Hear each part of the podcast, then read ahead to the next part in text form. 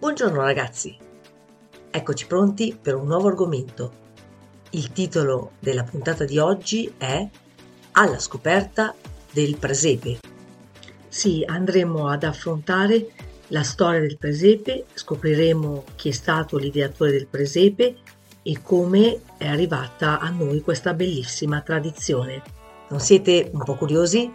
Bene, allora mettetevi comodi, pronti all'ascolto.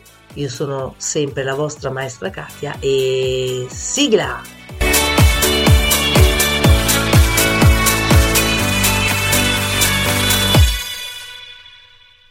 Per iniziare, bambini, dobbiamo chiudere gli occhi e andare indietro nel tempo di ben 800 anni.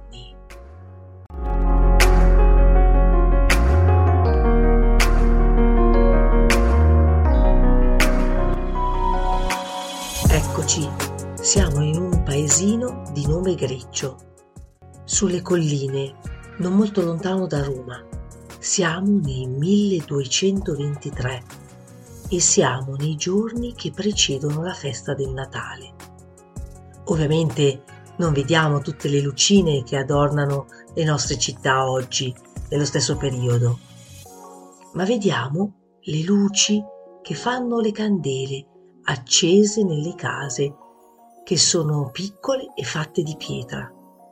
Sono case vicino alla roccia, una sopra l'altra. È un spettacolo. La luna e le stelle illuminano la notte. Non ci sono infatti lampioni e l'atmosfera è fredda e nello stesso tempo molto molto calda. Qui arriva Francesco Bernardone, che conosciamo tutti come San Francesco. Egli aveva da poco istituito e fondato l'Ordine dei Frati Minori, come il conosciamo noi oggi, e arriva a Greccio, dopo essere stato nella terra di Gesù. E percorrendo la strada, in salita al chiarore della luna, pensa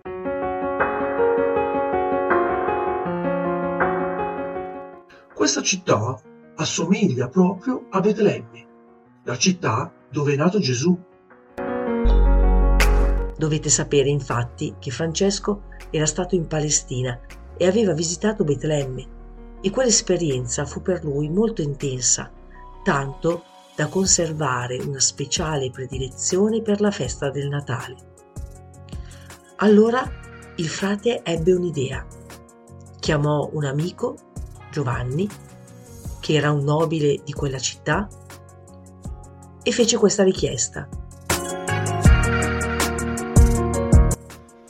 Preparami per favore Giovanni un luogo per poter vedere con gli occhi i disagi in cui si è trovato per la mancanza delle cose necessarie un neonato e come fu adagiato in una greppia e quando fu messo sul fieno fra il bue e l'asino così che tutti gli abitanti di Greccio possano assistere a questo spettacolo. Arriva la notte di Natale e Greccio, come dice Francesco, diventa in quel momento una nuova Betlemme. Tutto è pronto e si celebra la messa. Francesco canta il Vangelo e poi fa una predica così entusiasmante e ricca di emozione che ad uno ad uno i presenti dissero di aver addirittura visto il bambino. Fu sicuramente una notte magica, impressa indelebilmente in tutti gli abitanti di Greccio. In quel luogo oggi sorge una chiesa che custodisce la memoria di quanto successe in quella notte. Ma perché fu così importante quel presepe? Anche prima di Francesco c'erano state in diversi borghi e in diverse chiese alcune sacre rappresentazioni della Natività. Ma allora, perché è così importante la rappresentazione fatta da Francesco? Qual è la differenza tra la sua e gli altri drammi sacri? Forse la risposta a queste domande è proprio l'aver inventato uno strano presepio, diverso da tutti quelli che lo hanno preceduto. Francesco infatti mette in scena un presepe mai visto. Tutte le rappresentazioni fatte fino a quel momento avevano sempre visto personaggi che interpretavano Maria, Giuseppe, Gesù, ma non c'erano mai in scena degli animali. Per la prima volta Francesco mette al centro della scena due animali, un asino e un bue, di cui non si parla nei Vangeli canonici, ma solo in un Vangelo apocrifo detto dello pseudo Matteo. Questo rende questo presepe così diverso da tutti quelli che lo hanno preceduto e questo rende a Francesco la nomea di essere il fondatore del presepe, perché questa immagine con l'asino e il bue è quella più raffigurata in tutte le opere d'arte, a partire dagli affreschi presenti nella Basilica di San Francesco in Assisi fatti da Giotto nel 1300. Inoltre Francesco a Greccio fa risuonare le parole di pace e amore nel cuore dei presenti, che addirittura vedono tra le mani di Francesco la visione di un bambino. La storia di Francesco spesso è stata romanzata nei film come nei libri, ma una testimonianza è certa, è quella di un biografo importante per la vita di Francesco che è Tommaso da Celano. Grazie a lui abbiamo il ricordo di quella notte e di quell'esperienza così importante per gli abitanti di Greccio. Francesco è stato un precursore in tante cose, tra cui anche la celebrazione della messa in un luogo che non fosse una chiesa. Solo infatti nel 1224 Onorio IV, Papa del tempo, darà poi il permesso di celebrare la messa in ogni luogo. Ma torniamo alla scelta di Francesco di mettere al centro della Natività proprio l'asino e il bue. Perché ha scelto questi due simboli?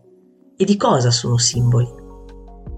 Beh, sicuramente Francesco non ce lo ha detto, ma possiamo pensare che forse questi due animali possano rappresentare i lontani dalla fede cristiana, che nella speranza di Francesco potessero col tempo avvicinarsi al mistero di questa nascita raccontata oggi da più di duemila anni. Francesco, uomo di pace, andando nella terra di Gesù, ha incontrato e dialogato con ebrei e musulmani del suo tempo e forse, tornato a casa, ha voluto mettere vicino a colui che per lui era il centro della sua vita e delle sue scelte tutte le persone incontrate, con la speranza che veramente la pace potesse essere costruita anche tra persone molto lontane per fede, cultura e religione. Questo è proprio il messaggio che da 800 anni è legato al presepe impresso in ogni dipinto e in ogni affresco che porta in scena il momento della Natività.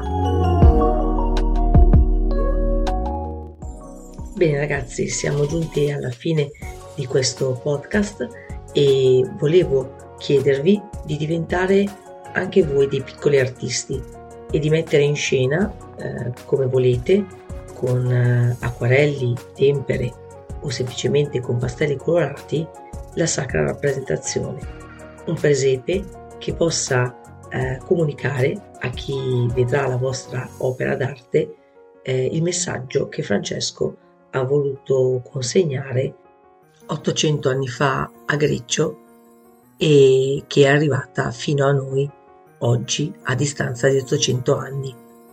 Buon lavoro e al prossimo podcast.